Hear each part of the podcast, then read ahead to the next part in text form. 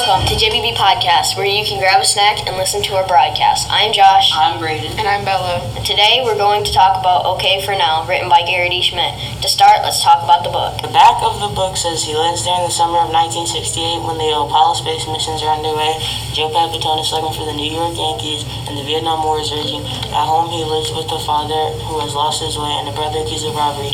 And Doug's oldest brother is returning from Vietnam who knows what mission, who knows what wounds his mission has given but Doug has his own mission too, and it begins when he first sees the plates of John James Audubon's Birds of America at the local library. His mission will be an open world to him as changes the lunar landscape.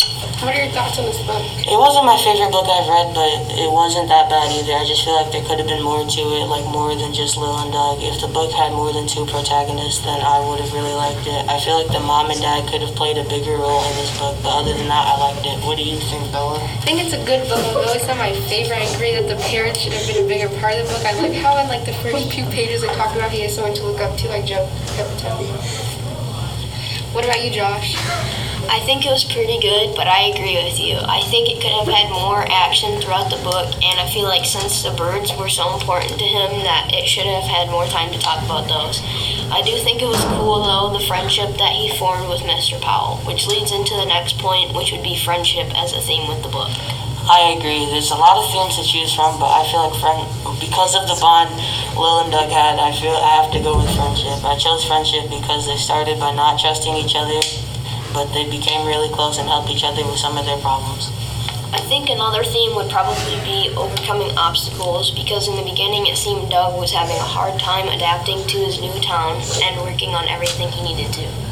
I would say one of the cycle's themes would be don't judge others because on page 28 when he moved to a new town everyone thought he was a skinny thug which is a pretty fe- meaningful way to start the story.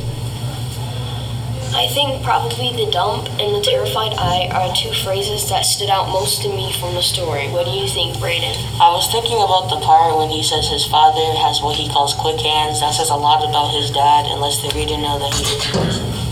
On page 23, he asks, Are we going to be happy here? This stood out to me because he wonders is there going to be a problem like the last town.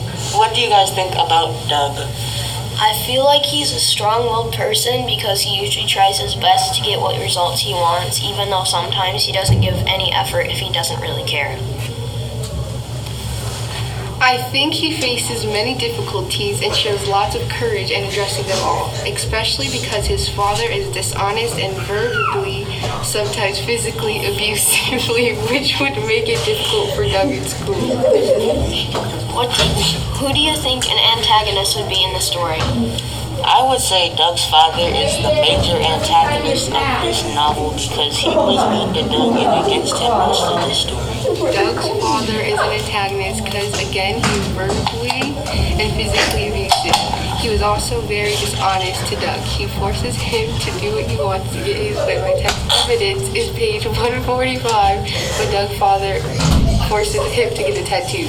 This lesson we the lesson we learned from this book is to embrace your true self even if you don't fit in. That's all for today, folks. Thanks for listening to our podcast. Remember, I'm Josh. I'm Brayden. Thanks for listening to our podcast, and we'll see you next time. Adios.